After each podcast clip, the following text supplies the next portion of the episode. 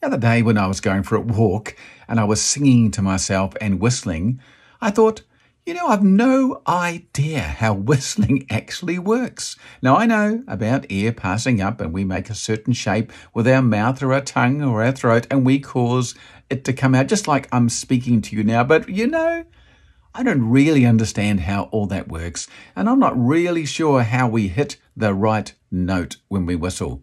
And neither have you got any idea. You know, how do we know that's going to happen? How is my brain able to move my mouth and my tongue in such a way that a tune comes out?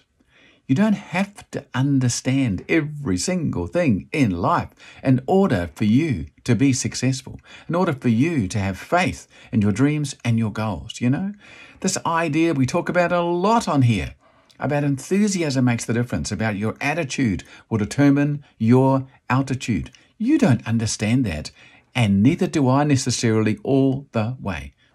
I've done a lot of reading on positive psychology, a lot of teaching on it, but none of us truly understands exactly what goes on with our bodies and our minds and the things that take place around us, the law of attraction, the ripples in a pond. Nobody truly understands how that works, but I tell you one thing it does. It works every single time. Keith, why are you talking about whistling? Why are you talking about positive psychology and attitude and goals and enthusiasm? What's going on with this conversation? Think about that for a second.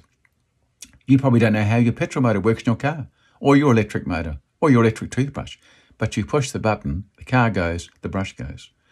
We talk a lot about using things like affirmations and attitude and enthusiasm act yourself into a feeling. You don't understand how that works, just like you truly don't understand how whistling works, and neither do I.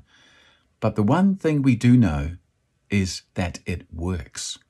Now, this could be the message the day you were listening for, hoping for, praying for. If only I could believe in that stuff, I could apply it. I don't believe in all that stuff. Well, today's your day.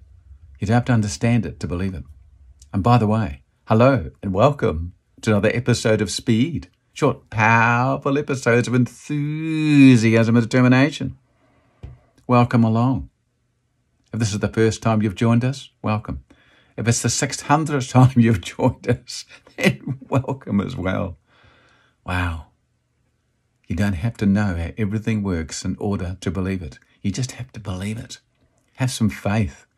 Have some faith. If somebody else has done it and they've proved it can be done, why can't you? Why can't you? You don't have to figure it all out first. You can actually just get it done. And you look back and say, wow, wonder how that worked. But it did, didn't it? It's amazing. And you can do that. You can do it. Yes, you. I believe in you. Thank you for watching. I always appreciate it. Have a fabulous day. Bye bye.